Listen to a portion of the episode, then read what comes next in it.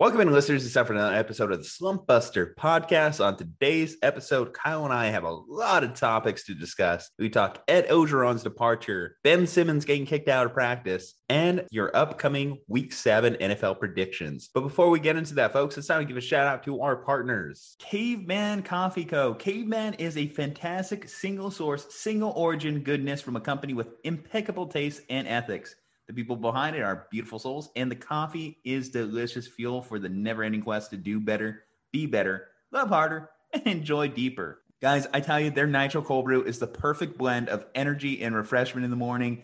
Great way to start the day. But why stop there? They have their mammoth blends, which I highly encourage you getting. They have their hibiscus teas, which are delicious. And guys, if you use our promo code SLUMP, you get 15% off your next purchase of any of these fantastic products cavemancoffeeco.com, promo code slump. Guys, don't be a chump. Use promo code slump and get yourself a case today. All right, y'all. It's time for the episode. Juju Talk Sports, Kyle better. Let's get it. Let's bust a slump and let's enjoy.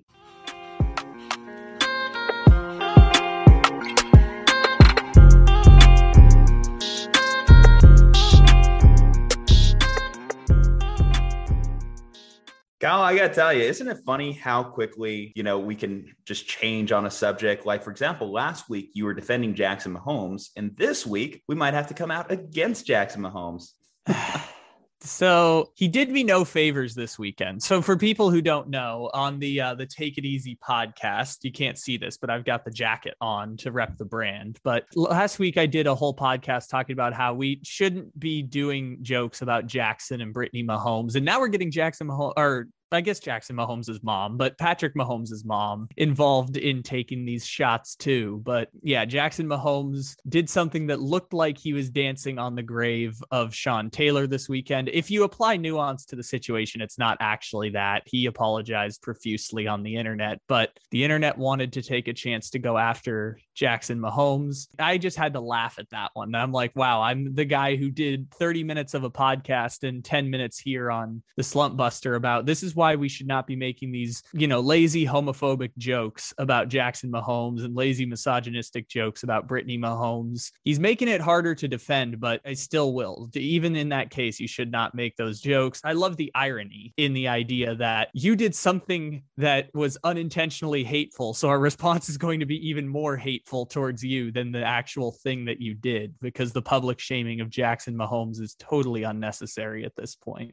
Basically, a lot of the discussion was shouldn't punch down, but the rest of Twitter wanted to definitely actually punch down on Jackson after that one. Maybe even see him take a Sean Taylor shoulder check. Even if it wasn't the actual grave, you mentioned the nuance of it. Metaphorically, it still kind of has that kind of symbolism. I know the whole Washington Sean Taylor Remembrance Day was kind of short planned and not even that well thought out to begin with. But well, and also way, possibly a PR move by, to distract from the Jon Gruden yeah. stuff. That's the other part. But even still, just the thought process behind Jackson to even decide to do that. I know you can apologize for it, and you know we can. The internet will probably move on from it quick enough anyway. But come on, man, be better. You you have to think that out. People don't even really dance on logos anymore because they know what it kind of means symbolically we're talking about a guy that literally passed within, I don't know, what was it like the last few years? It hasn't been that long since Sean Taylor. I think 2007. Maybe yeah, I'm just been semi recently. Yeah. Semi recently. It's still, you know, recent enough. I mean, the guy's gone. So it's like. Well, it took Washington as a fan base a long time to move on from it, too. Like they, because it happened like literally the Sunday night before a game day. And there was a weird, like, just outpouring of emotion and they weren't going to play the game. And I, I really want someone to make a documentary on the aftermath of these, like,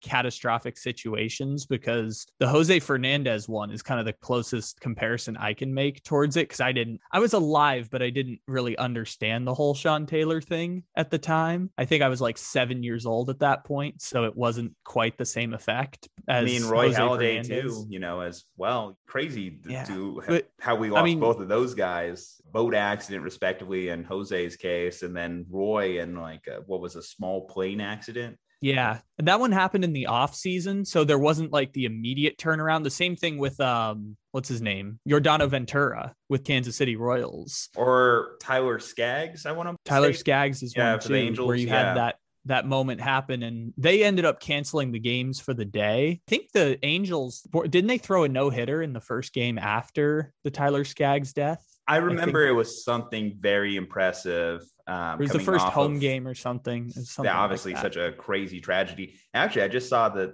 that one not too long ago had like a court case that was getting settled, something regarding the doctor who was prescribing Skaggs the drugs that he would eventually overdose on. Oh yeah, no, they were running like an opioid ring inside the Angels locker room. Like one of the staff members there was basically an opioid dealer and had clientele with the angels and outside the angels and that ends up being you know the thing that leads to unintentional overdose as opioids have done all across the last two three decades or so and so yeah i think all these cases where you have short turnarounds to, to bring it back to Sean Taylor and bring it back to Jackson Mahomes. Like to have that short of a turnaround really messed with the fan base's heads. And in the case of the Marlins, is the reason that the team ended up selling was the Jose Fernandez death led to Jeffrey Loria basically saying, I don't want to do this anymore and it takes an emotional toll at a certain point. Washington took a while to move on, and now that Washington fan base has been turned away from ownership and the organization, and we can't tell whether they're just incompetent or whether they're doing it maliciously. But it seems like everything Washington does ends up having some sort of negative connotation. We can poke through it, whether it's the photo with Sean Taylor at the porta potties or Dan Snyder showing up to the jersey retirement ceremony in a sweatshirt. Uh, I mean, I know I'm wearing a sweatshirt now, but it's not the same kind of context. On, honor the podcast, Kyle. Juju can always put on a suit or at least a sport coat over, but then I show up wearing my Take It Easy podcast merchandise hoodies. So, yeah, I think that there's room to nitpick that just as there's room to nitpick Jackson Mahomes. I don't think anyone is necessarily saying it was a good thing for Jackson Mahomes that he did it, but I don't, I think we're being unfair. It was clear that it was a mistake. One, that the, the 21 was there in the VIP section of the field, but B, that Jackson Mahomes ended up dancing on it and that people were able to figure it out. But the internet wants to hate Jackson Mahomes, and a certain segment of the internet wants to be homophobic towards. Just don't give them a reason, I think, is the point. If you're Jackson, don't give them more reason to hate on you. That one's such an obvious one that, regardless of who you are, it's just just don't do it. You, oh, you yeah, but we do public shaming all the time. Like people are doing it to Jamal Adams, I don't understand that one for well, different reasons. an interception bounced off his face in this last. But this game. has been going on for years, and I, I think he's also like one. in the 60s out of 80 graded safeties according to PFF, and obviously his is going to be a lot more pressure given. Not only is he the highest paid safety in the league now, I think I saw even the highest paid defensive player currently in the league. But obviously, the draft capital that Seattle gave up to acquire him. And now Seattle's in a position where their pick could be extremely high in the draft. And the Jets just got out with a bargain, uh, a, you know, like yeah. gift from God there. Kind of comparable to what the Eagles currently got going on with three top 10 draft picks. It's funny how sometimes you make these trades and they sound good at the time. And then like a year later, it's like, oh, wow, did we just have like one of those Boston Celtics Nets type deals happen? Because you look the at the Laremy Tunsil trade is the gold standard for that, right? Like they ended up giving up the equivalent of five first round picks for Laremy Tunsil, including what would end up being the number three pick that they flipped into three picks so that the Giants could go get Trey Lance. Now, did the Dolphins waste every single pick of those five first round picks? Yes, they did, but they still got five first round picks for Laremy Tunsil in what looked like was going to break the 20 year Dolphin curse. That, you know, now it didn't work out that way. But I think the Jets are just looking up like, hey, this worked out better than we thought. Not only did we trade Jamal Adams and get these picks that were higher than we thought it would. By trading Jamal Adams, our team stunk enough to potentially draft a franchise quarterback. Joe Douglas is one of these weird cult heroes now on the internet, especially among Jets fans. And it turned out slightly better than they thought it would. And I think they used that pick last year to get, what is it, Alijah Vera-Tucker, I think is on the Jets now. I think they got him with that first pick. So after this, we'll be able to evaluate the trade and see how it worked out. But back to Jamal Adams, I don't understand why the internet keeps taking apart Jamal Adams. Oh, and... actually, I'm not going to let you get away that quickly here. You brought up the Dolphins curse and that turnaround not coming soon enough. I want to bring up here from this point forward, regardless of you finishing higher than me in the pick 'em this week, picking the Jaguars to beat the Dolphins in London from this point forward, rest of the episode, I demand to be not referred to as Juju, not referred to as Julian. Pod God is the only thing I will respond to, Kyle. The pod god picking- also picked the Browns and the Chargers. Ah, we are focusing on the Jaguars ending a 20 plus game losing streak against a 10 win team from a season ago, mind you. Rookie quarterback, rookie head coach on the road. Well, Not technically, like home Tua game, played but- bad either. Not you know, you talk about that one panning out. I, I don't know. I just had that kind of inclination, and sure enough, I mean, No, you got it. You congratulations. You you were correct. I called you dumb for picking the team that had lost 20 games in a row and they won the game. Well played. Duval, Um, stand up. Let's go. yes. Jaguars, all five of you. Let's yes, go. we are not the worst. Kendra in Middleton, shout out to you. Coming on the podcast right before the Jaguars got their win. Actually, you know, talking to Kendra last week on the show, how she wanted the Jaguars actually to go as a fan to 30 straight losses just to have the sheer absolute record, no one's beating it type thing before pulling off this win.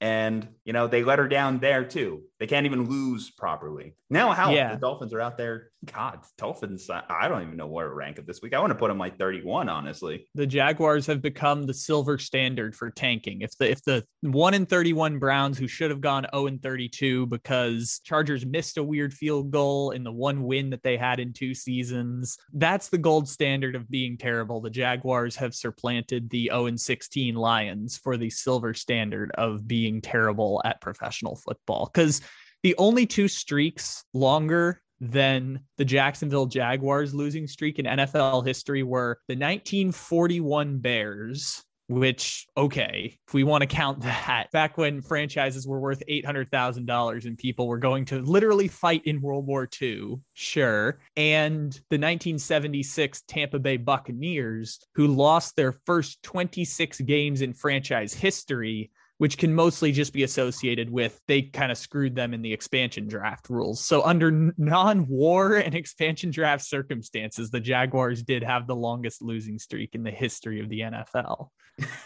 it's crazy how much that franchise has bottomed out. You know, we also had a long discussion on the last podcast too about should Shad Khan eventually like sell this team. And you know, when you look at Shad Khan's outside interests outside of the Jacksonville Jaguars, apparently he owns a soccer team that's also really, really bad. The only thing right now that the Khans are doing extremely well is AEW. They're putting in all the money to make sure they have the best wrestling product they can. Hell, I'm at the news occasionally from time to time. I'm like, wow, they got that former WWE guy. They got that former WWE guy. You know, it's funny. Even though I don't watch professional wrestling anymore, I do really like this one guy wrestling podcast, WWE podcast.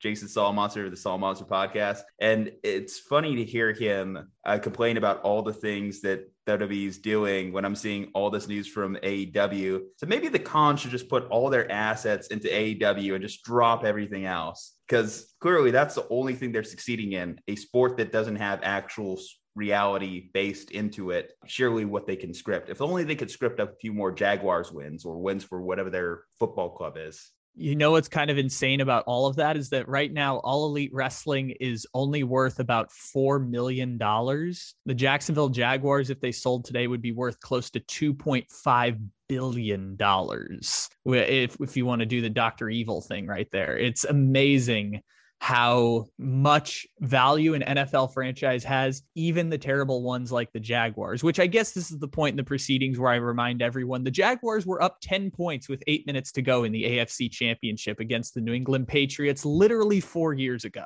three calendar years ago. They were ahead 10 points with eight minutes to go in the AFC championship against Tom Brady. And here we are talking about the Jaguars winning. I forgot where we were going before that. We're really just kind of jumping around topics here. In fact, you know, we're going to jump around a little bit more. How about this latest drama? Ben Simmons shows up to Philadelphia. Ben Simmons kicked out of practice. Ben Simmons suspended game one. Doc Rivers putting his foot down. Let's talk about that one, Kyle. Get the fuck out of I here. don't think I knew of this until just now. I did not know Ben Simmons was suspended for the first game. I'm just learning about this as you say it. Conduct Uh, detrimental to the team is the official suspension rationale. So I had known about all the other stuff from yesterday that Ben Simmons showed up to practice with his phone in his pocket, the video of him doing the breakdown at the end of the team meeting and not being part of it, and then just dipping out immediately. Rich Paul I should say Adele's boyfriend, Rich Paul, trying to negotiate him a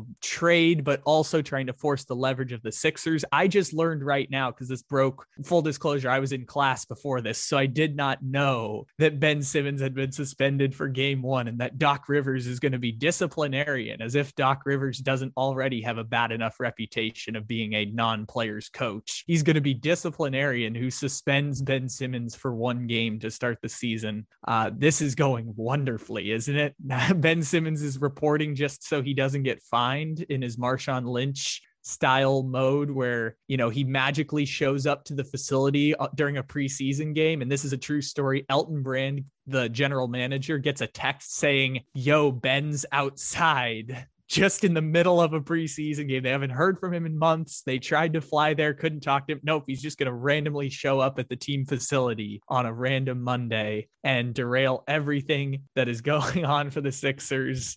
I'm just filling time so I can learn what just happened with Doc Rivers suspending him because that's genuinely an amazing story. Yeah, I mean, I'm on one hand very glad that the Sixers had a little bit of bite in this situation because it kind of just seemed like they were going to let him come in, get off scot free, and proceed like nothing happened. This shows a little disciplinary action. I, I think you need a little bit of that because Ben has just been so Kyrie Irving ish this offseason as far as handling this situation. I, I, think it's important for the organization to have something. You mentioned, yeah, it's kind of funny coming from the source of Doc Rivers, but how can you, as Doc Rivers, stand in front of a team when you have this guy who's been in and out of your locker room, didn't even want to talk to his teammates, didn't even want to show up to practice? All this extra stuff that these guys have to do, and he's just gonna just log in, nothing happened. We're just gonna proceed as normal. I, I think it was important for Doc Rivers to do something. You just gotta kind of do something uh, is the important thing. I, I think this applies to any workplace, any sporting locker room. Hell, this is the type of thing we would see in like a high school locker room. If like a player was having the same kind of stuff, not wanting to show up to class or something, they would get disciplined. They would miss a game. You know, Doc just kind of got put against the corner. I kind of wonder what the situation was leading up to it, though. You know, I wonder if it was just one of those things where it's just like, dude, if you don't want to be here, go. Just get out of here. Or was it like, hey, you know, given all the stuff in the off season, you know, we want to suspend you just the first game or something? I, I just kind of want to know what that conversation was. I wish I could be a fly in the wall for that one. Yeah. And Ben Simmons, I think the the part that is important to talk about here is that from what we can tell, and I don't think we have a lot of information, it seems like the Sixers are trying to do the leadership thing. This feels more like a Ben Simmons thing than a Sixers thing. Now, did the Sixers alienate Ben Simmons in the first place and kind of focus more on Joel Embiid as being the franchise player and kind of just ice him out a bit. Yeah, I think there were failures before then that this the organization as a whole failed to figure out combined with the fact Daryl Morey actively tried to trade him for James Harden too. All of that was a failure on the front end. I think the response after everything has been at least acceptable from the time being. They've I, I think if you're Doc Rivers, the way you do it is you sit Ben Simmons in front of the team and you make him address the situation. And I think they tried to do that when they went to California and Ben told them he would meet with them. Uh, he gets to the locker room and I think he wants to pretend like nothing's happening. He's only there because he doesn't want to continue to get million dollar fines. It would appear now. Like now we have more context. If he's getting thrown out of practice for not wanting to be there and getting suspended for the first game, Ben Simmons is committed to leaving Philadelphia, which we kind of thought was true, but now we know he's willing to make it ugly in order to get out of Philadelphia. And this is something that's kind of important every time a disgruntled star requests a trade because stars, even at the top level of sports, are still labor and management is still management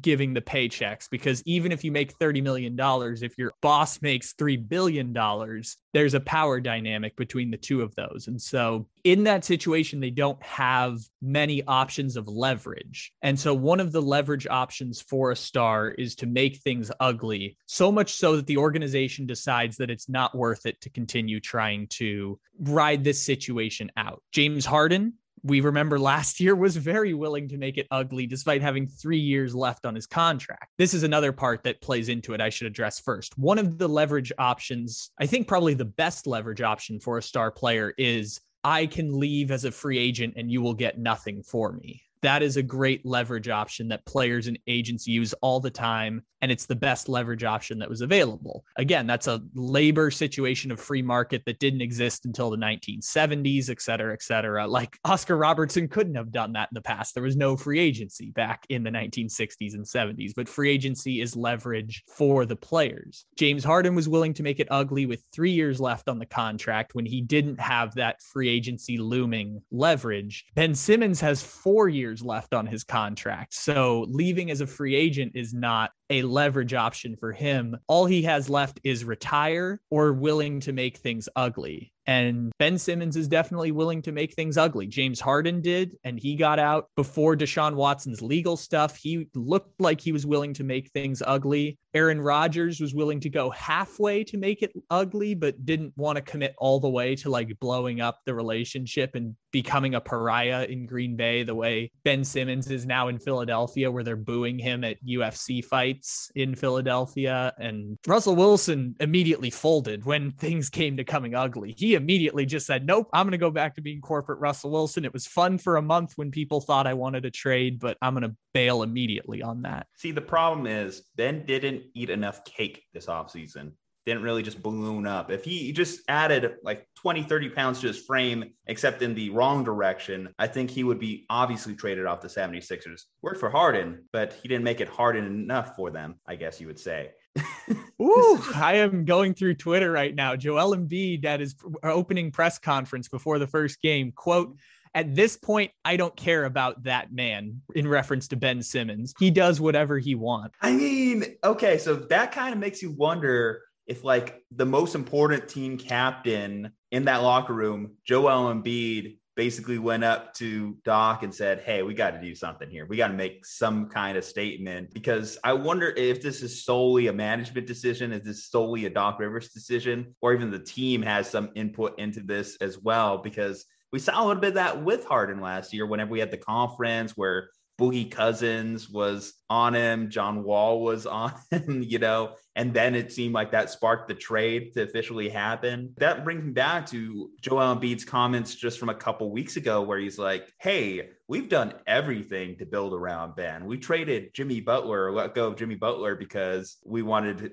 Ben to be the primary ball handler. With that said, like Joel and Ben being on the same court just doesn't seem like it's something that you can even have anymore because there's going to be a lot of dirty looks. So the the precedent we have for this recently is James Harden, and we could have had it with Kyrie Irving back when he was on the Cavs and he requested a trade, but the Cavs traded him before the season began. And this time players are willing to deal with it a little bit for now, but as the season goes along, this is going to get worn thin real quick for the, the Sixers. So yeah, it might be Joel Embiid too, but it's also walking back into the locker room that's going to make it that much more awkward. And I think Simmons pressure at this point, because I remember there was also the quote from Rich Paul through Adrian Wojnarowski, I think, that basically said, it's not our job to worry about the Sixers getting fair value for Ben Simmons. It's our job to get him out of Philadelphia. And uh, according to Shams too, uh, just the quote real quick for you were asking what happened before it. Here is according to Shams, what ended up happening before Simmons was kicked out of practice today. So according to sources, Doc Rivers asked Ben Simmons to join a defensive drill today. Simmons refused. Rivers asked again. Simmons said no again. Rivers then told Simmons he should go home. Simmons dropped the ball and left.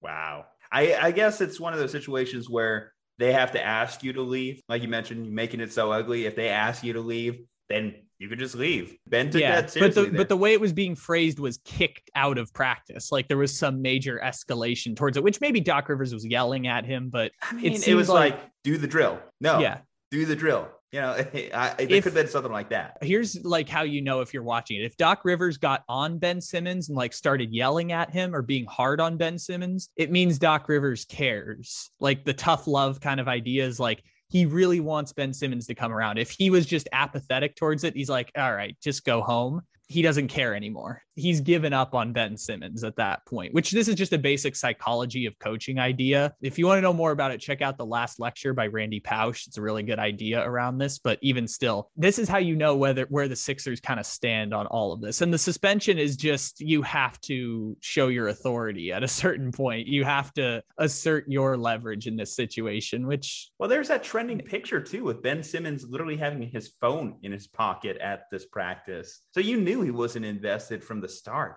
It's just oh, of course. Yeah. funny to see these headlines come out from it. I don't think I've seen anything quite like this. I, I think the Harden thing was close, but He still played. This is a- this is another level Played as well as he could for his extra pounds he was carrying around on the court. I still don't know if he was if that was just like a mirage or what. Because then he got to Brooklyn and he immediately looked slim. I'm like, you can't just add 15 pounds and lose it in like two days. Like that, I still don't know whether he was actually fat or not, or if James Harden just has a pot belly. Like just in general, I think. The fat suit theory is definitely one that I think holds a little bit of weight. If you don't believe Ah, that I see what Harden you did was there. Was the yeah, pun intended holding on that? It Was was, a little bit. I'm glad you caught that. I, nothing gets past you there.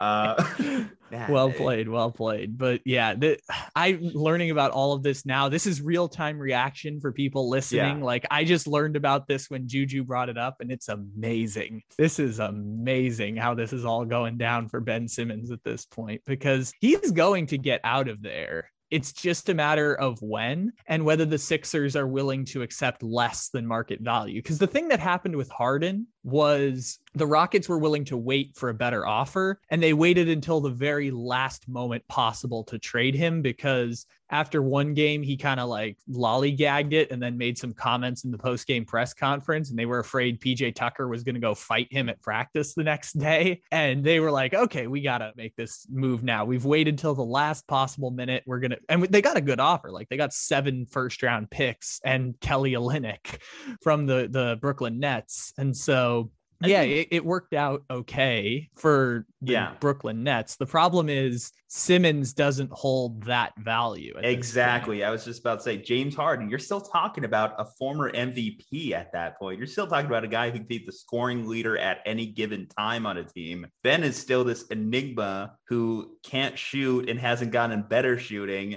Yes, he's an all star, but can he ever be more for a team? Can he ever be, I don't know, a point guard that could win a championship? Ask that Ben Simmons is a player you use to acquire a James Harden or a player you use to acquire a Damian Lillard, a very good player, like top 20, 25, whatever you want to say. He's going to make the all star team every year as a shoe in. Like he's really good. This is why you don't trade him for anything less than a player of that caliber. And Jake Fisher is doing good reporting on this for Bleacher Report. And he says the teams that have contacted the Sixers on a Simmons trade, not even progressed on a Simmons trade, just contacted about a Ben Simmons trade. It's Timberwolves, Pacers, New York Knicks, Sacramento Kings, Cleveland Cavaliers, Pistons. Like it is a labyrinth of terrible basketball that is looking to get Ben Simmons for less than what market value is. I think if you're Sacramento, if you're going to trade De'Aaron Fox, because De'Aaron Fox is younger, has a five years on his deal. Simmons is a better player, four years on his deal. If you're going to trade De'Aaron Fox, you have to get something else in exchange from the Sixers. So maybe you get Thybulle or maybe you get Tyrese Maxey or something like that. Like you don't trade Simmons for Fox and,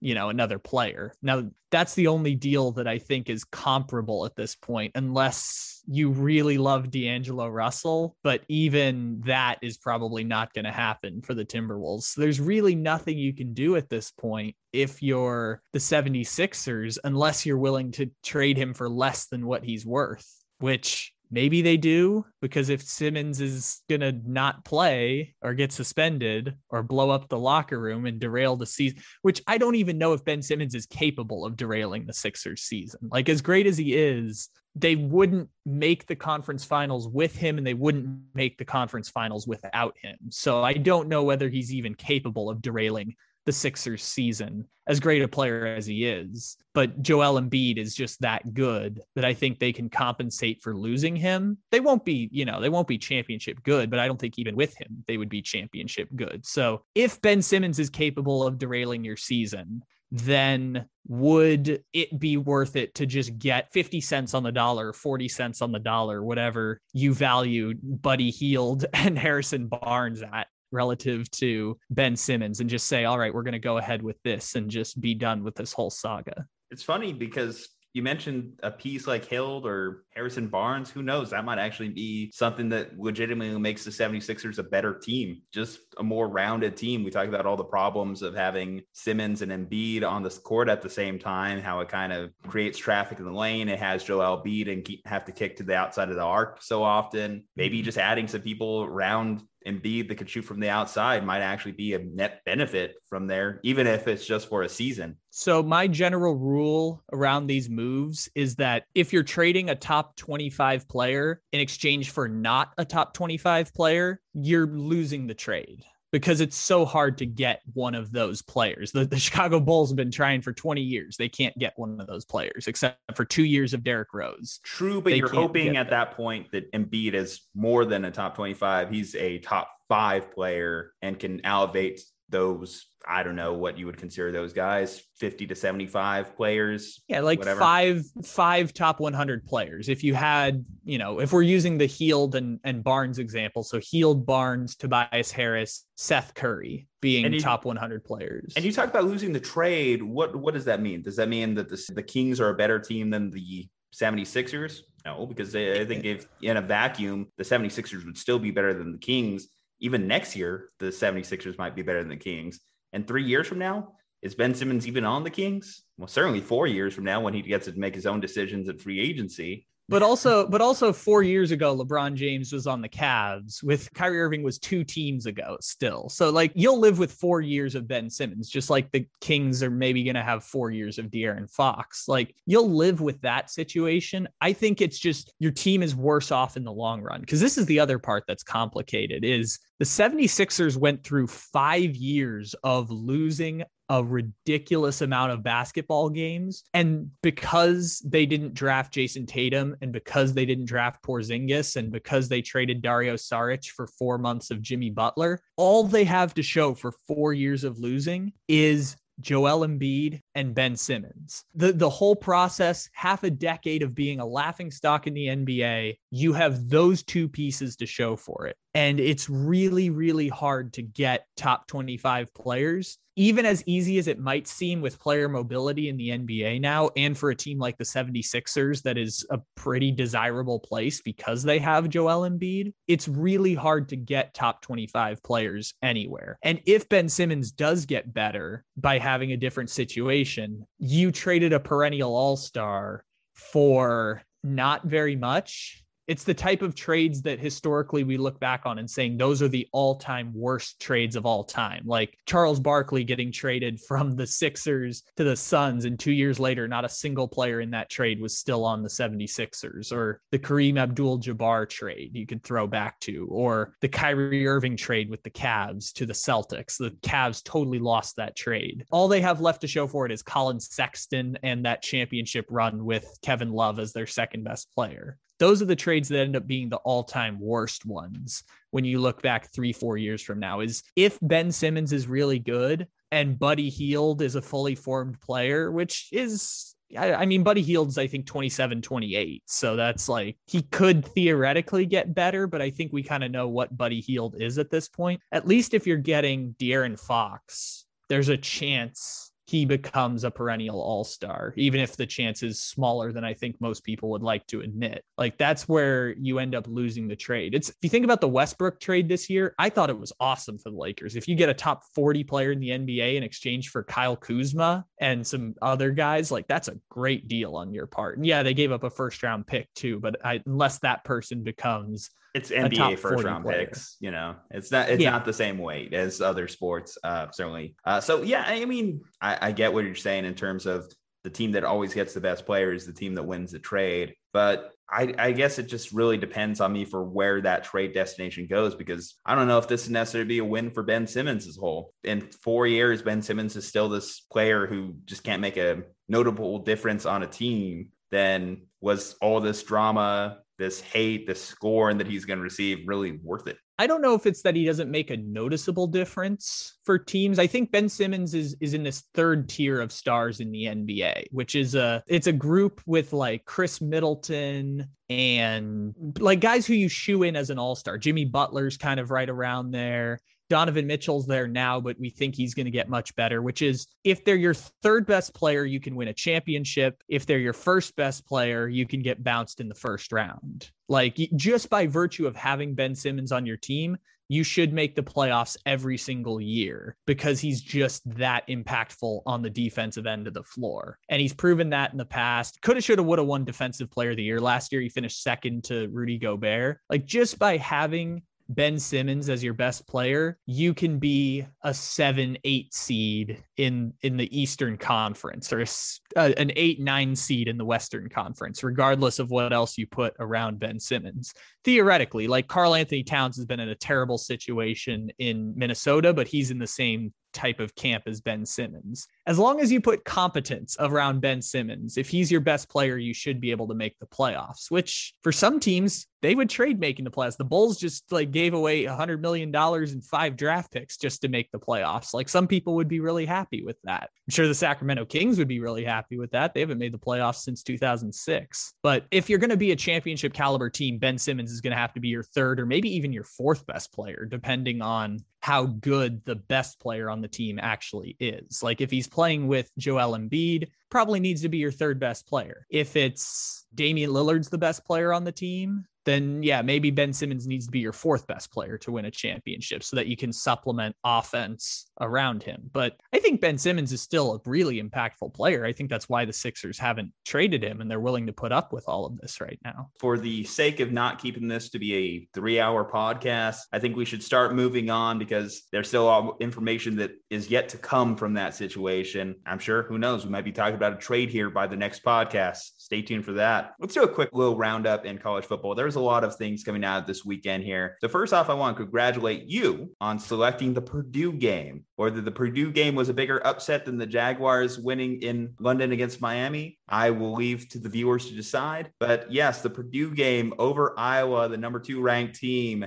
Quick thoughts on that one, Kyle? We'll do kind of like a quick rapid fire here. Yeah, so Purdue ends up winning this game and they don't they're not playing for anything. This is a more story about Iowa and the fact that they had a clear path to at least get a one game shot at Ohio State to make the playoffs. Would they have been underdogs in that game? Yes, but now even that is out the door for Iowa. It wasn't even that they lost to Purdue. They got the brakes beaten off by Purdue and also Purdue has the most wins of any program against top 2 teams going back the last 30 years. It's really weird cuz Purdue hasn't really been that good other than just one Drew Brees season where they made a Rose Bowl. Okay, the next topic I want to throw your way Eddie O seems to be on his way out the door at LSU. Uh, SI had a story come out. They had some quotes from multiple sources regarding Ed Orgeron and his time at LSU. Apparently, after the 2019 title win, Eddie O seemed to develop a bit of a cult status, a cult leader status, to the point where obviously he divorced his wife, and there was talks of him bringing around his latest girlfriends to practice, letting their kids run drills.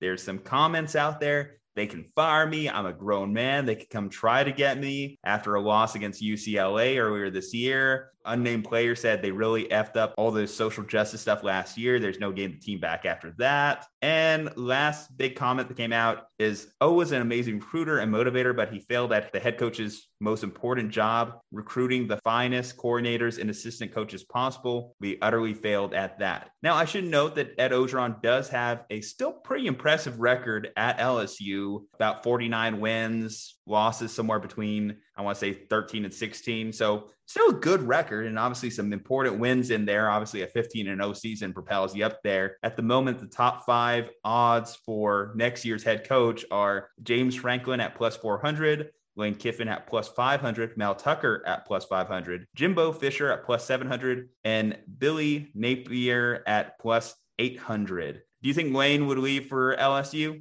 Oh, Lane would, but they won't give him the offer. LSU wants to be good at football, but they don't want to be good that way at football. Lane doesn't want to stay in in Oxford, Mississippi. Like he's looking for a better job. It's just that better job hasn't come along yet. Joe Brady at plus 1200 is interesting. I mean, Joe was obviously there during their 2019 run. You talk about Ed O failing to recruit amazing coordinators. He did get Joe Brady on that staff, and that was arguably the biggest thing that propelled the greatest offense in college football history while also paying for the highest paid defensive coordinator in all of college football, being Dave Aranda, who after the national championship left to be the head coach at Baylor. And then they haven't really hired a good assistant since then. I think they hired Bo Pelini as defensive coordinator last year, and they had the worst LSU defense in 90 years. To the point on Joe Brady, this is from the athletic story that I read around this that Orgeron was really upset with Joe Brady because Orgeron came from idea where his Cajun value values of sort would really emphasize loyalty and that he would run through a brick wall for Pete Carroll or Lane Kiffin or and so if that's the case and there were hard feelings on the way out, I don't know if Joe Brady would want to go back to Baton Rouge. Maybe they offer him the job, maybe they don't. I thought Joe Brady was waiting for that Bengals job to open up, but I think Zac Taylor might be pretty secure now that they have a four and two record. But even still, I, I thought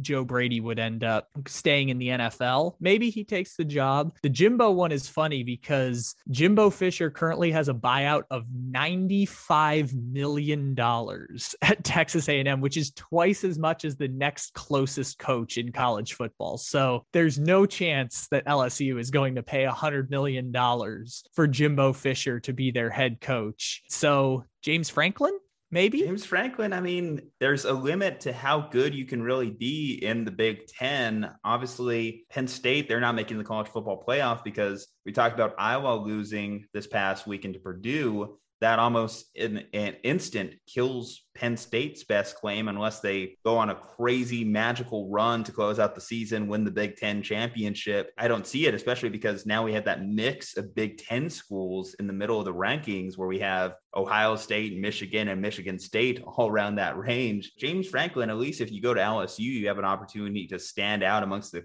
crowd and certainly LSU, you're in a great recruiting base. He does kind of, in a way, feel like an odd hire to me. In fact, the crazy thing I think about this as a whole is doesn't Ed O just feel like an LSU head coach? Doesn't he feel like that perfect SEC head coach you talk about his values as a Cajun. Literally, you're in his dream job. his, L- his dream job was to be the head coach at LSU back even when LSU was bad, like back in the 80s and and 70s. Like his dream was to be the head coach at LSU, and then he got there and he got to the mountaintop. And Bill Belichick talked about this in that documentary he did with Nick Saban. Is like there's kind of a blueprint to get to the mountaintop. Nobody really knows what to do once you become the mountain, and I think Ed Orgeron fell apart after getting to the mountain, winning the championship at LSU. There was nothing really left at that point. Ed Orgeron was the guy, but he was a super unpopular hire when he first got there. Like they were like, we're LSU. Why are we hiring this guy to be our head coach when we could have had Tom Herman, which didn't exactly work out super hot for Texas either. But even still, they thought, like, why are we hiring this dude to be our coach? We're LSU. We should be able to go get big splash guys. And they fired their athletic director. They hired the guy from Texas A&M. He wants to make a big splash. He's going to throw money at Dabo, and Dabo's going to say no. He might throw money at one of these NFL guys, and they'll say no. If James Franklin gets to pick between LSU and USC, I think he's going to take LSU and that SEC money, even if it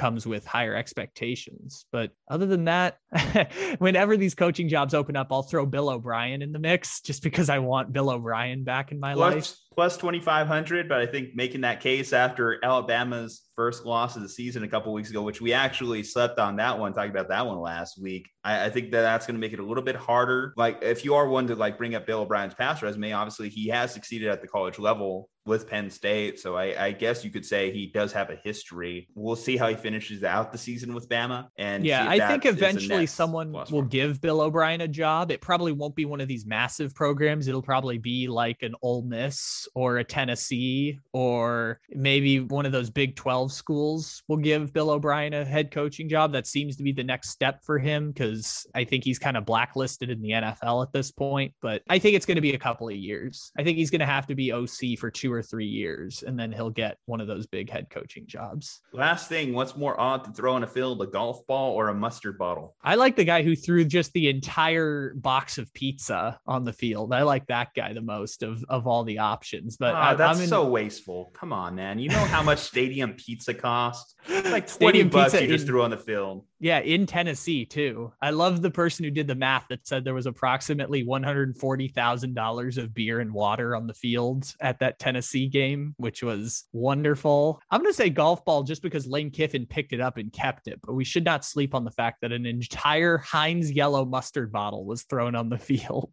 Yeah, see that one I could believe in a slight case because even though I know most stadiums have the pumps, you know, for the ketchup mustard distribution, there might be a chance that they grabbed it from like a concession stand or mobile cart. So I can believe that's in the stadium. The golf ball is so odd because it's almost like you have to have that in your pocket just waiting. So I don't know if Tennessee fans went into that game with the idea, oh, we're going to just fuck shit up if we lose this game. But But we're just going to be angry no matter what. That's just the Tennessee volunteer mantra of the last 20 years. We're just going to be angry. Our football team's going to be mediocre and we're just going to be angry because of that one time Peyton Manning won us a national championship. Isn't it so tough when you develop expectations for your fan base? That's almost like one of the most toxic things you could do to your fans is develop positive expectations oh, because Oh, I talk about this all the time. It's the easiest beefs to start with fan bases is the people who have irrational expectations, but their teams are terrible. Chicago Bears beefing with them for years. Their fans have way too high expectations and they're a mediocre franchise. Giants, same thing. Broncos, same thing. It's the easiest beefs to win because you're going to be right. Because when expectations are up here and reality is here, this is the window where you get to be laughably right. Any more thoughts on college football before we move into our pro predictions? Uh, who is the second best team in college football and why is it Jim Harbaugh? okay. You know, I'm okay with Jim Harbaugh and Michigan getting that kind of acclaim. We'll get into some Kyle Shanahan drama here when we talk Niners Colts, but I still think to this day it might be one of the biggest mistakes in Niners history when we let go of Jim Harbaugh. So, in a way, I kind of root for Michigan to succeed. It's been tough seeing them lose to Ohio State the last few years, and certainly the fashion they have. But man, they got a dynamic one two punch at that running back position now. Their defense is rolling. I still have my questions about their quarterback position. You talk about expectations and irrational expectations. Ugh, it's hard not to have that doubt that they're going to lose just one of these big games to close out the schedule. They have another week before they face Michigan State. I, I feel as though that trap game in the middle is going to get them. I forget who they play, but Northwestern. Watch. Yeah. They could lose the Northwestern game and then it's going to ruin everything. I they still have to play Penn it. State and Michigan State and Ohio State coming up this year. The other shocking college football thing is not that Washington State fired their coach over a vaccine mandate in the state. It's that Washington State is first place in the Pac 12 right now. That is a real thing I found out yesterday. Washington State is first place in the Pac 12 with that team that was projected to finish 12th out of 12 in the Pac 12 to start the season. Wow, the Pac 12 really just imploded on itself after Oregon's loss, didn't they? It just They were doing it before that though. Like UCLA lost to Fresno, Arizona State lost to B- both te- Arizona State and Arizona lost to BYU, Utah lost to San Diego State. Shout out to the Aztecs. Like they just been barfing on themselves all year this year. And they've technically been doing it for about 5 years, but they just they're barfing on themselves all over the place this year. You go, Cincinnati, though. Cincinnati currently at two in the rankings. I'm proud of them. Good for them. Yeah, Desmond Ridder looking like a true Heisman candidate. We're not going to talk about how I also said, in addition to the Purdue game, that UCF would take Cincinnati out this past weekend and lost by 42 points. Yeah, But Cincinnati's looking dominant at this point. So when they entered the Big 12, they're going to come in ready to play. That's for sure. Uh, I know it's not draft season, but Cincinnati currently has three top 15 prospects right now going into this year's draft. I hear their cornerback is really good. I, I can't. I don't have a name for you here, but I hear they. oh, I don't really either. I just have, we just have a draft guy on the podcast who said that one time, and now I just repeat it every time Cincinnati gets brought up. I don't know the names of the players yet, but yeah, eventually we're getting there. But we still have football for another few months before we can talk about the draft endlessly. Exactly. Let's get into our NFL predictions. With that said, that's as good of a transition as you're going to get with this one. Kyle, I'm going to let you decide which game we go at first here. Ooh, this is a good one. Let's talk about the one that's most recent to right now. That's the Titans game from yesterday. So we have Chiefs Titans on the docket. And I just want to talk about how that game went down between the Buffalo Bills and the Tennessee yes. Titans. Can we talk how the Titans are the only team that can lose to the Jets and then beat the Bills? I don't understand yeah. the Titans because of this reason. And their offense, for the most part, at least Todd Downing is simple simplifying it a little bit. He's giving the Bronx to Derrick Henry and just telling him, go get him, big boy. But their passing attack has just been a huge downgrade this year, despite getting Julio. I know that they've had injuries between AJ Brown and Julio, but even when both those guys are on the field, it doesn't seem like a dynamic passing attack. My worries going into the year about Todd Downing as the coordinator have only been confirmed this year. But hey, great stop by them in that Monday night game. Josh Allen to get a one yard, a one inch conversion on the fourth down. I thought it was money. Josh Allen is 13 for 13 in his career in one yard QB sneaks. So it literally, until that moment, was absolute money. He had never not gotten one of those. Yeah. So you talk about things just you didn't expect to happen. At one point, too, Buffalo was up by a couple scores. I thought that they were going to start to separate and run away with that game especially given what the Bills have done in recent weeks with their ability to just put teams away. Now they're, you know, they're four and two. The Ravens jump up to five and one. The AFC, the top of that picture, is starting to get a lot more congested and uh, tough to read, get a read on the situation. We have a big game too on the docket that we'll get to between a four and two Bengals team and a five and one Ravens team that's going to have a lot of impact in the AFC. But this game itself, Titans Chiefs, the Chiefs are still fighting for their playoff life as they're currently three and three. Yes, they beat the Hell of Washington. Of course, they're expected to beat the Hell of Washington. But going against the Titans, and the Titans have been a team that has somewhat, obviously, the Chiefs have gotten them in the playoffs, yes, but has somewhat had the Chiefs' number in terms of their ability to score on the Chiefs. And this is the worst version of the Chiefs defense that we have seen in recent years. That I have questions on who realistically can stop Derrick Henry because they're not getting it done in the run defense. They're not getting done in the pass defense. Last week, I talked about going to Miami Dolphins Twitter to see what they're talking about. I went to Chiefs Twitter, and what they're talking about is should we just bench Tyrann Mathieu? The Honey Badger isn't getting it done for them at all this year, whether it's stopping the pass or the run. You talk about guys like Frank Clark taking a step back, you know, health wise, uh, hasn't been the same since he got caught with the Uzi in the car. Yeah, the stereotypical NFL player story. Like if you were writing like sketch comedy from the 1990s of like what is a stereotypical NFL player going to get arrested for? It's having two Uzis in your Lamborghini and getting pulled over. That's like stereotypical NFL arrest. But uh, yeah, in terms of Tyrann Mathieu, you can only bench so many players in the secondary if you're a Chiefs because they just benched yeah. Daniel Sorensen last week. they they're running out of guys to bench. The only bright spot, L'Jarius Sneed has been awful this year after he was a pleasant fourth round pick surprise last year. Only bright spots on the team have been Chris Jones to an extent and Nick Bolton, who this is a real thing. We had been talking about him in the draft for months he was drafted, I think, with the Chiefs' first pick because they like traded one to Baltimore for Orlando Brown. Until Sunday Night Football against the Ravens, I thought Nick Bolton was white, and then I found out he was not. Um, I'd been talking about him for like eight months, did not know at all. So yeah, he's been really good for the Chiefs this year. They currently are ranked 30th in the NFL in DVOA. They were ranked 32 coming into the week, but there is no better tune up than a Taylor Heinicke led offense to help your defense out a little bit. The Chiefs have a pretty hard schedule this year. Like, I know this is the first game we're talking about this week, and it might be the best game of the week, but this is one of the easier games for the Chiefs the rest Does it make way. sense for the Chiefs to be five point favorites on the road, though? Oh, well, yeah, I'm, I'm taking the Chiefs to win and cover the spread. Yes, I think Kansas City, Kansas City has played terrible on offense like three times this year now. And the first half of that Washington game is one where I started to get worried because like the first interception goes through Tyreek Hill's hands. I'm like, come on, don't do that to Mahomes. Then I think it was Mecole Hardman fumbled. I'm like, oh my gosh, this team is just letting down Mahomes. And then the third one, he just kind of flings it while falling down for an interception. I'm like, I don't have any excuse for that one. That was just bad.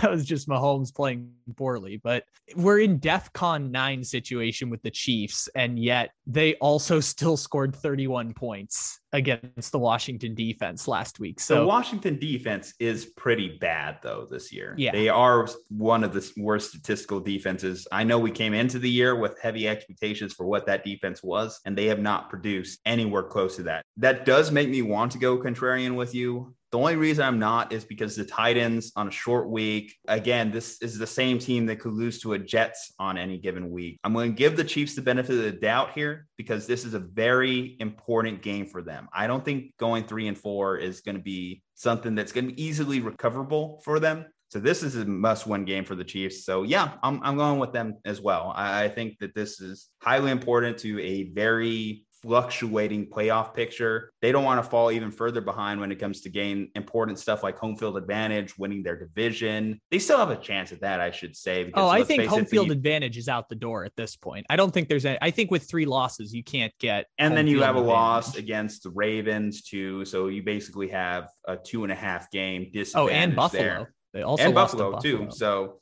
see, against no, good teams, I don't know if the Chiefs have a good shot at winning the AFC this year you know, that's one thing to talk about too. So here's the thing that I've said, and I will say this consistently. I've said it so much that I'm getting tired of having to defend the Chiefs every single week. Mahomes doesn't look like Patrick Mahomes.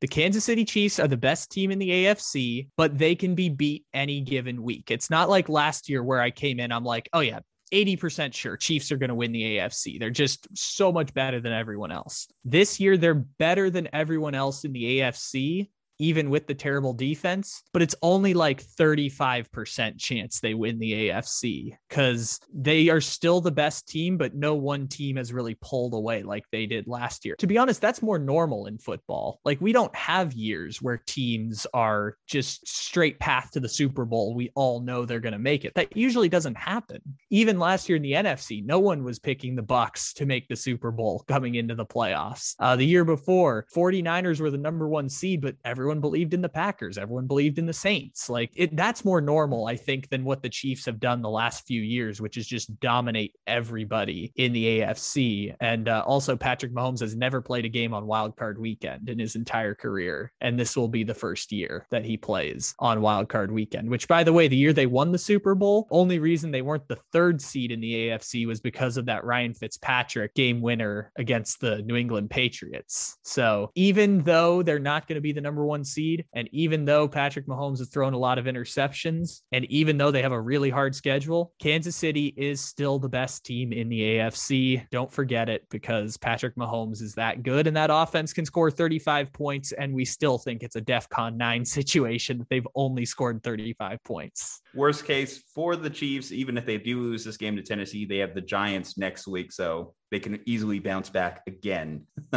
okay, I'll go with the next game selection here. And this one is just so it's not the main event. I don't show any bias here. I'm just going to say the Colts and Niners, the Sunday night football game this week. Let's talk about it. The Niners are three and a half point favorites coming off a bye. The Colts had a big victory against the Texans this week, which actually does have some implications within the AFC South, given how much of a terrible division it has been. The thing that worries me the most heading into this game is that Carson Wentz has actually been heating up for the Colts. Uh, he had 402 yards against the Ravens. He had a nice passing day against the Texans, and currently he has more sprained ankles than he does interceptions on the year. He is not turning the ball over, which I think is a big benefit for the Colts offense that he is not being that turnover prone quarterback that got him in trouble with Philadelphia. This does harken back to last year for the 49ers when they were in a similar situation where they were clinging to 500, battling for their playoff lives. They had Nick Mullens at quarterback at the time, and they played the Philadelphia Eagles on Sunday Night Football. And in that game, Travis Fulgham and Carson Wentz connected on two beautiful deep ball passes. Carson Wentz kind of in a way killing the Niners season last year.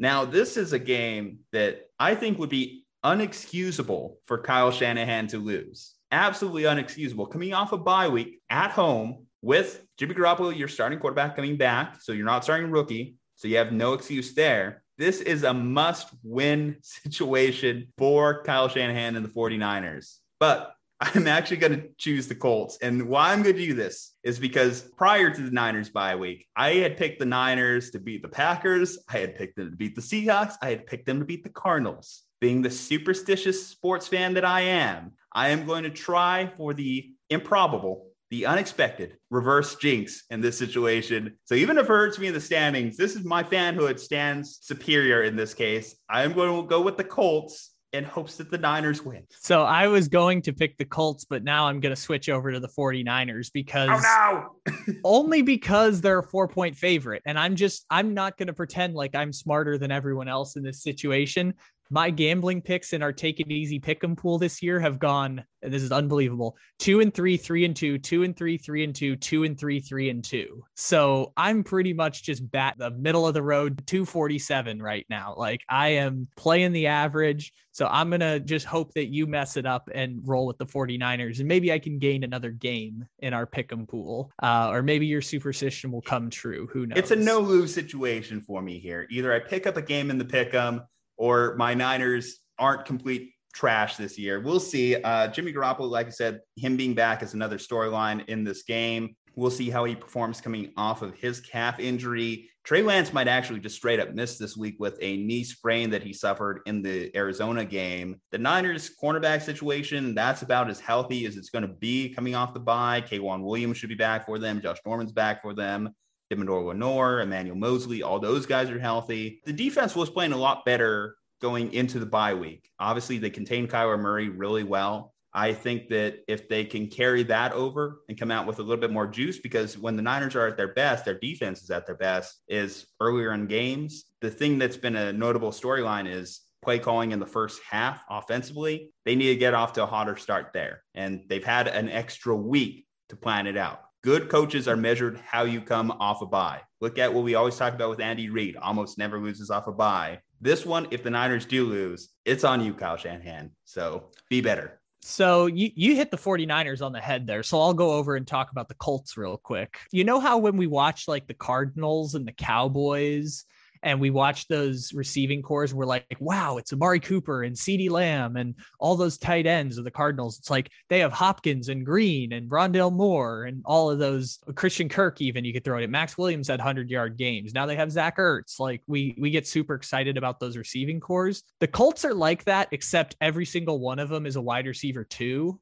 instead of a potential wide receiver one. It's like, oh, I guess they have T.Y. Hilton and Michael Pittman and Parris Campbell and Jack Doyle. And none of them get me super excited. But I think just having the plethora of options has done wonders for Carson Wentz. In part, also having the protection on the offensive line, which, you know, for Jacoby Brissett was best in the league. And for Carson Wentz is maybe top 10. They put a pretty good offensive line together. They've missed Quenton Nelson most of the season. So they've put things kind of stably together for Carson Wentz. And Carson's been average. And that's a victory for Carson Wentz. It tells us about where Carson Wentz stands in the plethora of NFL quarterbacks, which is better than Jared Goff.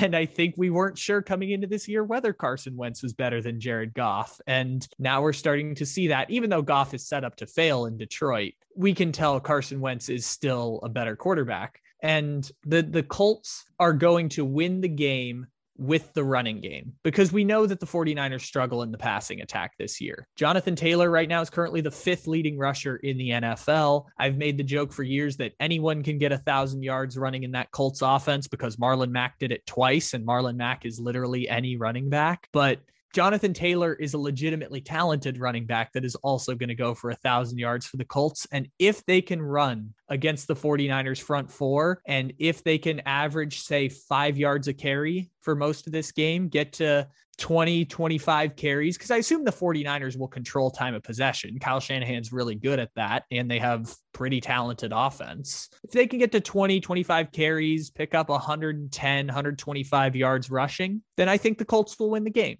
And I have faith in the 49ers because now I'm picking them. Um, so I have faith that they can get some stops against Jonathan Taylor. But if you had picked the 49ers, I would have faith in Jonathan Taylor being able to get lots of yards. I'm just going to hope that this isn't the DeForest Buckner revenge game. That's my ultimate hope there. Yeah. I think most of the Niners faithful would agree with me on that front.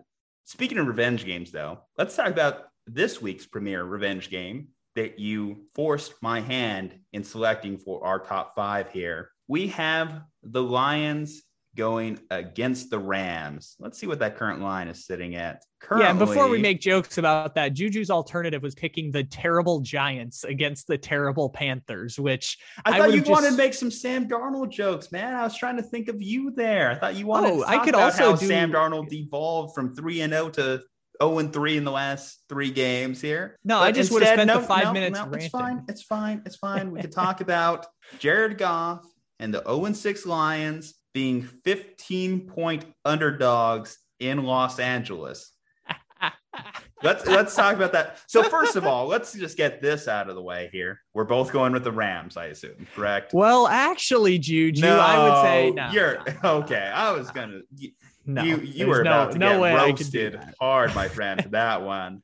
Now here's no, the thing I will say: stories. I want the Lions to win. I really do. It would be so poetic in a way if the Lions, led by Jared Goff, won this game. Because as much as we talk about Matthew Stafford and his relationship with the Lions, I think how Sean McVay and Jared Goff had that split at the end was one of those more toxic style breakups in recent years. McVay, I saw, had a quote earlier this week where he was kind of like talking about how he wishes that things went a little bit differently at the end because he basically didn't even tell Jared Goff that he was getting traded personally. It was something that Jared Goff really found out via Twitter according to some of the reports there, because obviously McVay and Stafford really got things done in their little vacation to Cabo. Funny as and I understand too, because apparently Kyle Shanahan was in Cabo at the same time, one of those off-season storylines to talk about. But it would be something if the Lions were able to win this game. It's not going to happen, but it would be one of those greater memories that we remember years from now. Do you remember when Jared Goff went into Los Angeles, just had a game for the ages? Man Campbell got his first win. By the way, I actually have really grown to appreciate Dan Campbell over the recent weeks. I know people want to clown on him for having that emotional moment after the loss a couple weeks ago against the Vikings where he was crying, but I'm not going to lie. I kind of like that enthusiasm as a coach that he cares about his players and his team that much. He knows that his team isn't that good, but I think that the Lions should give Dan a little bit more run, like give him a couple more mm-hmm. seasons to really get this turned around because I am starting to see the Lions play well they have started to play better. They had a bad week against the Bengals, but the Bengals are just a good team this year. So I don't blame them for game blowing out in that game. I don't blame them for game blowing out in the Niners game in week one. At this point, it's just a talent issue for the Lions. But I think that the players, if you're seeing the effort there, you're starting to see that culture change. That's a good thing. That's why you change at head coach because you want the culture to change. That's why you get rid of a Matt Patricia because he's not motivating the players like Dan is. Now, can he maintain this type of shift over years? That's going to be the question that he's going to be need to be answered. Can he draft players that help that uh, minutia of the team. That's going to be the thing that Dan's going to have to answer over the next couple years. But I like at least what I've seen from the Lions, even at 0 and 6 to this point. Your thoughts anymore in this game because again it's more of a storyline thing than it is really an actual game preview yeah i like the storylines more. You you went into the game minutia a little bit but uh the manliest thing man campbell has done and man campbell is more of a man than all of us i will say that first and foremost here. The manliest thing he has done is cry after losing to the vikings because real men show their emotions. But man campbell this is this is kind of the best case scenario the lions could have is us thinking and universally thinking they're like the best bad team in the NFL while also being the only winless team in the NFL. Because what is going to be more memorable down the road? Is it that one victory because Alexander Mattison fumbled a football? Or is it going to be the number one pick, Kayvon Thibodeaux out of Oregon, ending up in Detroit silver and blue? Like, I think this is the best case scenario you could have. They're doing tanking correctly. The team was designed to fail this year. Man Campbell knew this when he signed up. I think Holmes is the name of the GM, Brad Holmes. He signed up for it when he got there. The team was going to be bad. They were going to lose a lot of football games. And at this point, they're doing a tank correctly compared to, you know, like the Eagles, who are actually pretty good. I think the Eagles and Lions are probably fairly comparable, but the Eagles would have like the number eight pick and the Lions would have the number one pick right now. And so it's working out okay for Detroit. Losing is not a huge problem right now. Maybe you want to avoid going 0 and 17 just because you become a bit of a laughing stock, but ideally just win the one and you're fine. If this was the one, could you imagine? That Oh, would just make their entire season. That was where I was going to go next. It's like we don't talk enough about how that Goff McVay thing finished out because there was a great insider report done by ESPN. I forgot the name of the lady who did the reporting, but it was really well done inside the Rams organization where Jared Goff and Sean McVay did not talk to each other the last six weeks of last season. Like they communicated through assistant coaches and would not talk to each other other than just the cliche, let's just get through this conversation so we can go to the next thing. Like they were totally at odds with each other. And McVay, unlike a lot of other teams, wasn't willing to just sit still and be terrible. He was willing to sacrifice draft picks and cap space, et cetera, et cetera, to try and get out from that situation because they had clearly made a mistake with Jared Goff and he didn't develop the way they had anticipated that he would develop after his third season. Jared Goff, I think this year has like an 85 passer rating, which is slightly below league average. I think Jared Goff is still, for the next few years, a guy who terrible teams can use as a spot starting quarterback. Um, the Lions might use him next year. I don't know if Man Campbell's going to want to keep Jared Goff that long. Maybe they'll just make him the backup. But I think Jared Goff is kind of capable of starting in the NFL still. And he'll be the Lions quarterback the rest of the season, even if Man Campbell has issues with him. He'd love to get the revenge against the Rams. It would be like Rocky going the distance in that old movie that Sylvester Stallone was in. It- for for young people my age. So Rocky was this movie that came out in the 1970s. It won Best Picture. It was a sports movie. Yeah, it, it was Oh, pretty God, good. I- You really have to preface Rocky. Is that where we've gotten as a society? We have to Rocky preface was Rocky? made. Rocky was made 27 years before I was born. So it I'm only seven years older than you. Man, Exactly. make me feel. come- You're making me feel ancient here, saying Rocky's that old. God, Oh, Rocky Sylvester Stallone's in his 70s. Like, of course, that movie is super old now. yet we'll still expect Rocky Eight on our table by next March. Uh, is it Creed now? I don't even know. I- Either way, I get where you're getting at. I, Yeah. I that that situation was so bad at the end for the Rams between Goff and McVay that it would be almost in a way justice if Jared Goff would get this win. Because you kind of feel for the player there because I think Jared Goff performed admirably for the Rams in the last couple of years. Obviously, there was a playoff game where he played through it hurt, you know, played through a mm-hmm. win hurt. And I think that that shows a lot of character for a guy that's reputation has just been kind of thrown under the bus essentially Yeah. with this trade. And- yes, the Rams are five and one now. And if you ask the Rams or anyone in the Rams organization, any Rams fan, they probably said, I 10 out of 10, I would make this trade Goff for Stafford. But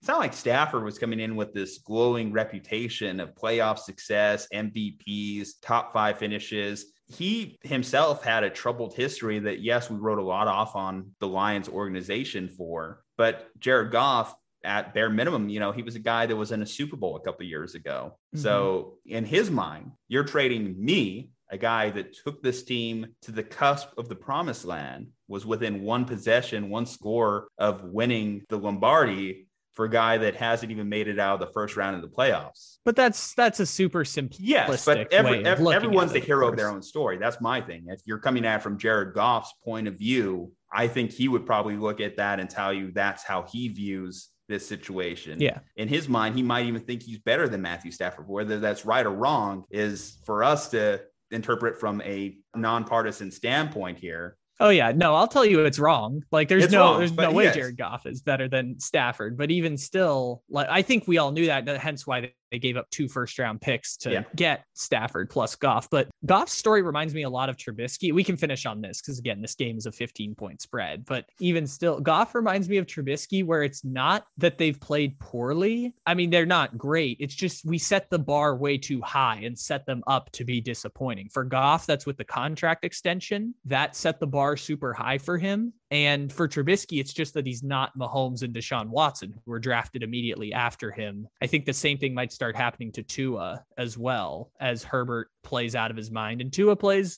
pretty well, but he's not Justin Herbert. And so I think we're just setting the bar super high where perception is different than reality. Jared Goff's probably like the 27th best quarterback in the NFL right now. Like he's kind of in that tier of guys just holding on to starting jobs. And he's set up in a position where he's going to fail. But even still, it was never a case where Jared Goff should have been the highest paid quarterback in the NFL. And it just happened to flame out spectacularly for the Rams in the two years after that. What game are we on, Kyle? What, what game are we on? Um, I, I thought we were on three, right? Um, three? Anyone? Um, no. You see what I'm doing here?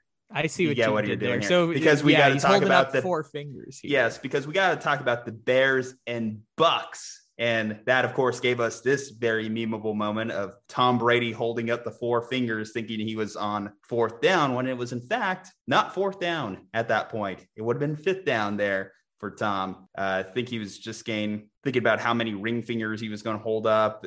or just then having a has to hold up senility moment, just Yes. forgetting real quick. Exactly. It, it tends to happen in older years. But this game, even though this is the second biggest line of the week, 12 and a half points, which again, I think we could just get our picks out of the way early here. Bucs, Bucs. But it is a fun one to talk about because, of course, this one does have memories going back to last year.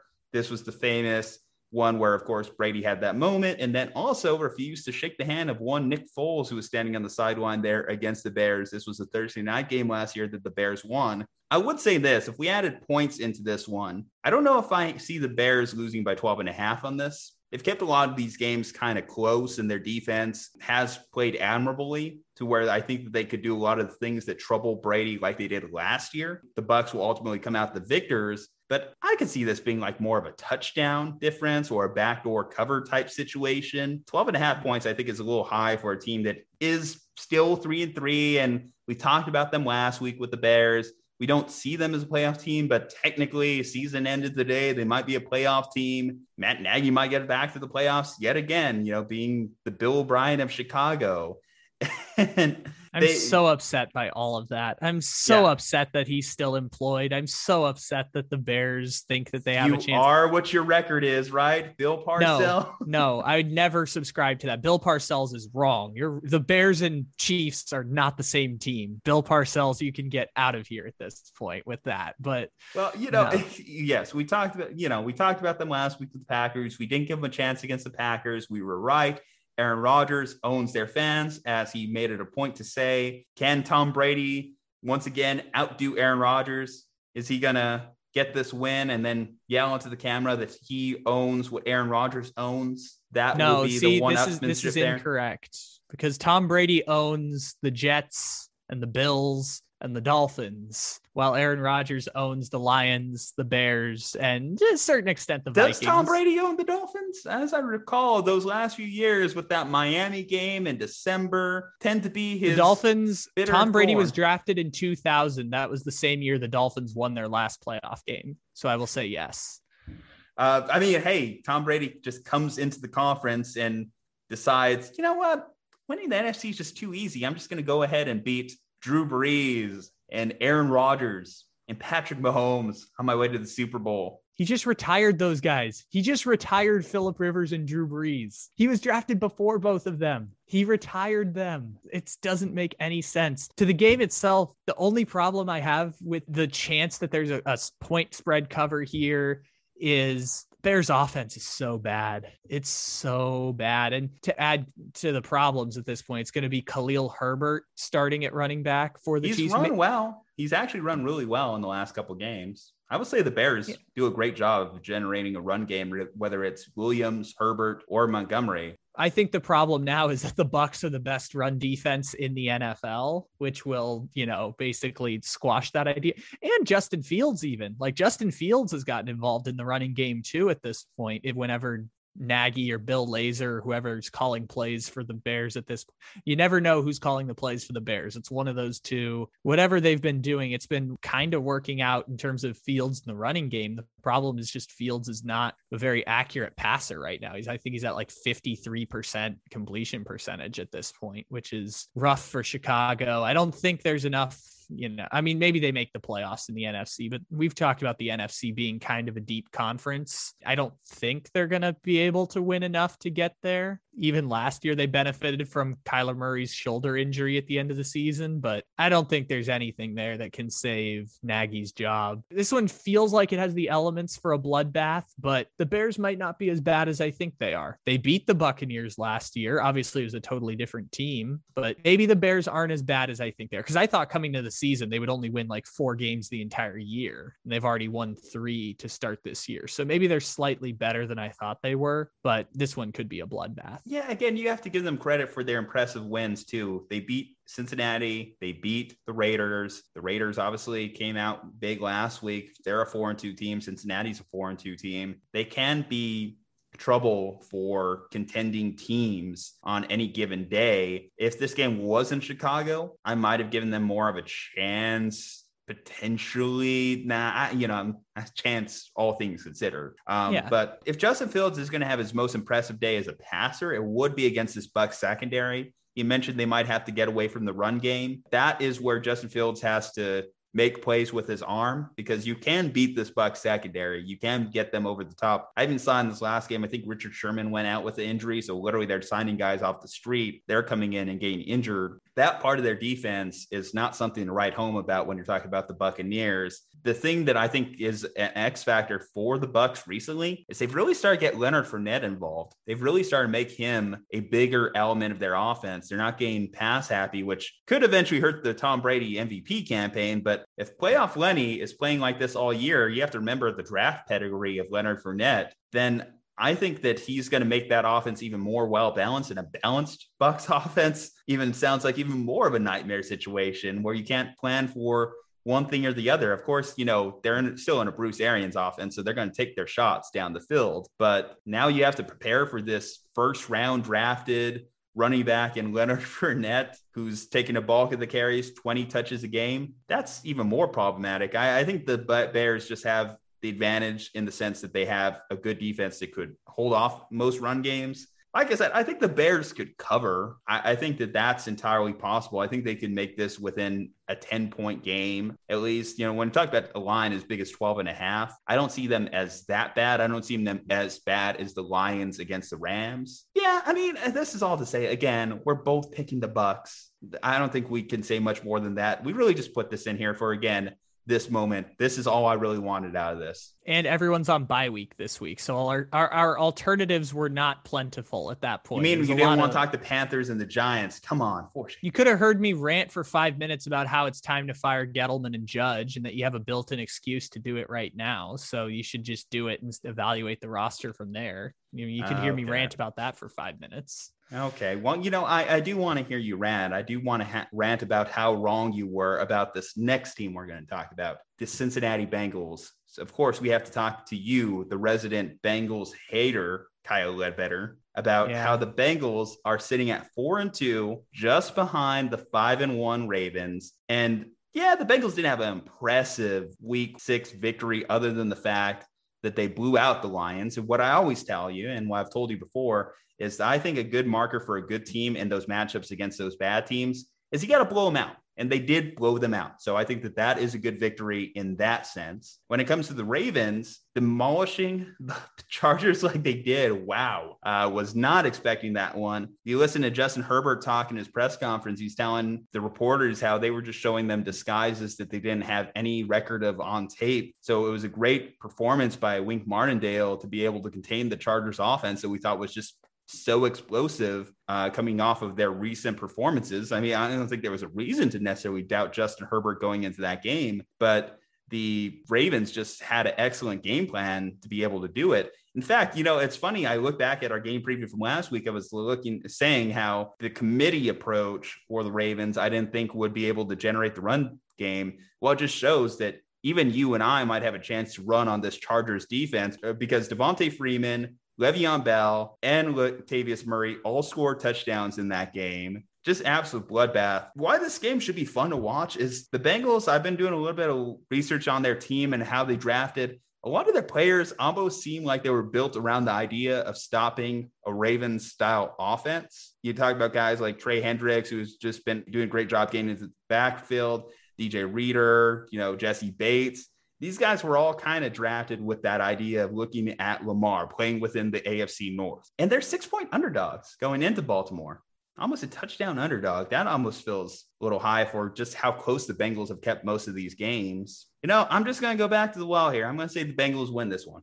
Oh, thank you. Thank you for that freebie right there. Cause uh, I was going to take the Ravens no matter what. Sometimes like we freebie saw the- a couple weeks ago. Remember, it wasn't, it wasn't a cheap freebie there when they faced the Packers. I also said the Jaguars were going to be a freebie and that, that didn't work out so Maybe well. Maybe that's the key. Maybe that's the key. Now, Keep yeah. eye on that, folks. So yeah, behind the scenes a little bit. Like sometimes I have two helmets just in case you know Juju picks one, and I'm like, ooh, I really want to pick an opposite here. I only had the Ravens. I was going the Ravens the whole way. If we pick the same, we pick the same. But even still, um, let's address the Bengals real quick because uh, you said that it wasn't super impressive last week, and I was quite impressed because exactly what you mentioned, which is that the the good teams beat up on the terrible teams a lot, and I did not think the Bengals were that when I made the now famous decree that when the Packers were playing the Bengals, I'm like, well, this is not a playoff matchup. The Bengals are not a playoff team, even though they do still have the hardest schedule the rest of the season. That still hasn't changed. The Bengals and this is a major concession on my part. The Bengals are better than I thought they were two weeks ago. The I Bengals, thought you were going to make the major, major concessions, declare them a playoff team after that one. No, this okay. is a major con- from me who is notoriously stubborn. I say sarcastically, but the Bengals are better and notoriously nuanced, by the way. I'm also very nuanced. I don't swing my opinions week to week very much about a team. The Bengals are better than I thought they were when they played the Packers. Are they going to make the playoffs? I think that's semantics at this point because we know who five of the playoff teams are going to be in the AFC. It's going to be Baltimore, Buffalo, Kansas City, the Chargers, and the Browns. Uh, barring injuries, like Cleveland should be okay, but those five teams should be a shoe into the playoffs. Then we also have someone who has to get the playoff spot in the AFC South, probably the Titans. Who cares? Doesn't matter. They'll lose to whoever the five seed is which means there's only one playoff spot left to grab. Do the Bengals get it? It's besides the point. The fact that the Bengals are in that position in the first place is a huge victory for them. Burrow and Chase are the best deep threat game in the NFL. And I can say that with a smile because I have Ja'Marr Chase on my fantasy team that is five and one and in first place. This is an absolutely stacked offensive unit you mentioned the defense, which is much improved, and you mentioned Hendrickson and Jessie Bates and DJ Reader. I think you missed the one player who's going to be the ultimate X factor going into this game, and that is the Pro Football Focus third ranked defensive player at the middle linebacker position, Logan Wilson, third round pick linebacker out of Wyoming. Shout out to the Mountain West, hashtag Mountain Best Conference. That dude has been amazing this year. And he's one of these like flyer pickups that has turned out really well for the Bengals. He is the guy who's going to be QB spying Lamar Jackson the whole way, who amazingly, Lamar Jackson now runs his own play action, that he sets up his own runs to set up his own play action because Lamar Jackson is really good. We we did mess with the Chargers defense a little bit uh, in stopping the run, but they were really good at stopping Lamar Jackson's passing game in that 34 to 6 bloodbath. Lamar Jackson yeah. after starting eight for nine. I think he went like 10 for 21 with two interceptions and no touchdowns. I think what really shifted around that game, looking at the highlights, was the sudden changes because there was twice that the Chargers turned over on downs within their own territory. I know they had to be a little bit more aggressive as they continue fell behind, but they did it at one point when they were down by only two scores in the first half is when they turned over mm-hmm. on downs the first time of course, the Ravens, being the offense that they are, were able to turn that into quick points. And you just can't keep allowing that to happen. I think the Bengals will be a lot smarter with it in their play calling this week. And again, they match up very well defensively against the Ravens in similar ways to you mentioned the Chargers, except yeah. I think they might actually do a better job on containing this running back committee that the Ravens have put together. The Chargers right now are allowing 160 running yards per game. They're one of the absolute worst at stopping the run. And I think it's impressive when you consider how you mentioned Chase and Burrow. They're beating coverages that are designed to not get burned by the deep ball. They were beating two high safety against the Lions. And could you say the Lions do they have the best safeties in the league? No, but you would also say that you're beating two NFL defenders deep on a two high safety. I think that's very impressive. And I think this, this Bengals offense is just really well put together. Their line that we malign going into the year they played all right. They're about an average offensive line, but you have Joe Mixon. Now they're able to mix in Samaje Perine or Chris Evans. So it's a one two punch that they developed at the running back position. And they might have one of the deepest wide receiving units in the National Football League when you consider Chase, Boyd, and Higgins. Those three up top are good enough any week to beat most secondaries. And Joe Burrow, what he's been able to do as he's gotten healthier getting into the year is impressive. He might develop, I'm not saying he is this now. He might be a top 10 quarterback in the National Football League very, very soon. He is looking like he's on that trajectory. He's not as mobile as most of the guys we think of at the top, but I, I think that he might be that next evolution of the pocket passer because he's just mobile enough even with the leg injury. I've just been really impressed with the Bengals because they've just been able to, even in the games that they've lost, they cover, they stay in games, they blow out the bad teams. And John Harbaugh himself, going into this game, said that he believes they're one of the best teams in the NFL. And it's hard to disagree with him because they're just playing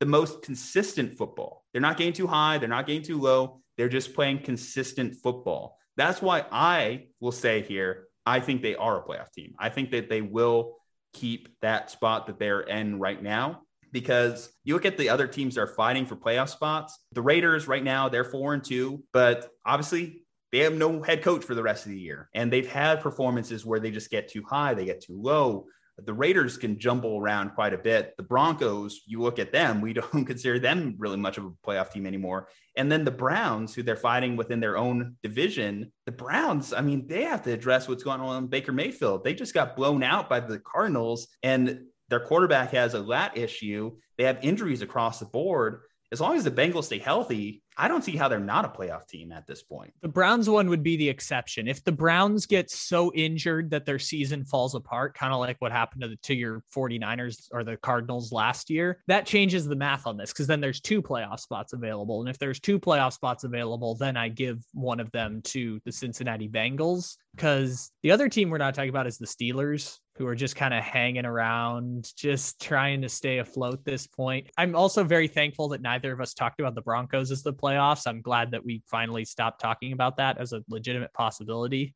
But also the Bengals, I keep saying it a bunch. Bengals got a really hard schedule this year. It it just broke that way for them this year. They do play the Jets still. They do play the Jaguars. in those games with the good teams if they just turn a couple of those into wins, listen, if they go six and five the remainder of the year, they they're a 10 win team. I think that they're slightly better than six and five. I Ooh, think that let's play this game then. I like this game. Let's pull up the Bengals schedule and go down the line. I know it's simple content, but sometimes simple content is good content. So you know the funny thing is, if we were to do this with the Browns, uh, man, I should have just referred to my preseason Browns pick. You realize I'm six and zero oh on the Browns this year in the preseason. Yeah, you were bragging about that two in weeks. the Slump Buster chat. I I get that. It's it's fun when you get to be that accurate. You should have kept picking the Browns at this point. I should have kept, kept picking them according to my preseason picks. We'll get into that with the Browns preview, but okay, you got that Bengals schedule pulled up. So yeah, you you have them beating the Ravens this week. So after that, they are at the Jets. Win. Home against the Browns. I think they'll split with the Browns, whether that's home game or the road game. So let's just say they go one and one against the Browns. All right. I will I will make a mental note of that when we go down the board here. So, Raiders at, on the road at the Raiders. I'm going to say win because I don't think the Raiders are going to be good in several weeks. I know they came out hot coming off of Gruden's departure, but it's hard to maintain that same focus. So then they are home against the Steelers. They crushed the Steelers the last time they played them, and that was in Pittsburgh then, right? Yes if they crush them and there was that much of a difference, it's hard for me to see them losing that game. They might sweep the Steelers this year. Wow. Well, I think if that's the case, they'll definitely make the playoffs because then they're they're for sure a 10 win team if they could sweep the Steelers. Then you have home against the Chargers. I mean, we saw the Chargers just travel to the East Coast and they didn't look that impressive. Can they fix that by the time that game rolls around? I'm going to say they lose that one, but I think it's going to be a very good game. In fact, that's one of the games I really want to spotlight. Whenever that game comes up, just note that that's going to be a game we're going to talk about Justin Herbert versus Joe Burrow. Got to wait till December for that one, but we'll take the mental note now. Call that uh, an early Christmas gift. Home against the 49ers. I feel like I'm getting boxed into a corner with this one here, huh? A little bit, just a little. Should I do a multi-week reverse jinx and say the Bengals win that one now? At this point, if the Niners secondary continues to get injured or banged up, I don't think the Niners necessarily have a secondary that could keep up with the Bengals wide receivers. And depending on our, what our quarterback situation is by that point, I think the Bengals might roll into that game as favorites, even on the road. So is that a win? Or are you just refusing to make the pick? um Okay. Well, we'll say right now the Niners get that win because it is going right. to be a road game. It is going to be potentially a big primetime style game if both those teams are competing by that point. So then we have Broncos at Denver. Win. Home against the Ravens. So I already picked them to beat the Ravens this week. I'm going to say they lose that one against the Ravens. Then home against the Chiefs. I'm going to say they lose that game just because Kansas City will start rolling towards the end there. That means you have them at exactly a 10 and 17. Exactly. So yeah, they they are a team that is long and hell, you know, they could flip one or two of those games. Like I said, I gave them a loss in the Niners game, but if they win that game, then they're 11 win team. And they have played as good as a 10 to 11 win team. That's what I'm saying. I, I think that even if they don't finish with that record, they've played as good as a team that could finish with that record. I don't disagree, even if I don't agree exactly to that point. But the Bengals are better than I thought they were going to be at the start of the year. And I will concede there is a universe where the Bengals make the playoffs this year. That is not something I thought we'd say at the start of the year, but it's entirely a real possibility right now. It'll be interesting to see how this plays out for Cincinnati because everything just seems to go poorly for Cincinnati whenever they try and have nice things. Well, I guess you could say it's a stripe hype Tuesday on the Slump Buster podcast because I'm picking the Bengals. Kyle's hating on the Bengals, picking the Ravens. We'll see what the playoff record is at the end of the year. This is going to be a conversation we obviously revisit. But until then, let's close out this episode on a proper note. All right, guys, if you're watching this on YouTube, leave a like on this video. Helps the algorithm, helps the channel leave a subscription. If you're watching this on iTunes, come on, give us a five star review. Let us know in the comments like some things that you want us to talk about in future episodes. I want to kind of keep interacting with you guys, and we think ratings are a great way of doing that. Make sure to check out our partner, cavemancoffeeco.com. Come on, don't be a chump. Use promo code SLUMP at cavemancoffeeco.com. Promo code SLUMP for some delicious cold brew coffee. Juju Talk Sports, Kyle Ledbetter. Let's stay safe, happy, and healthy, and we'll see you next time.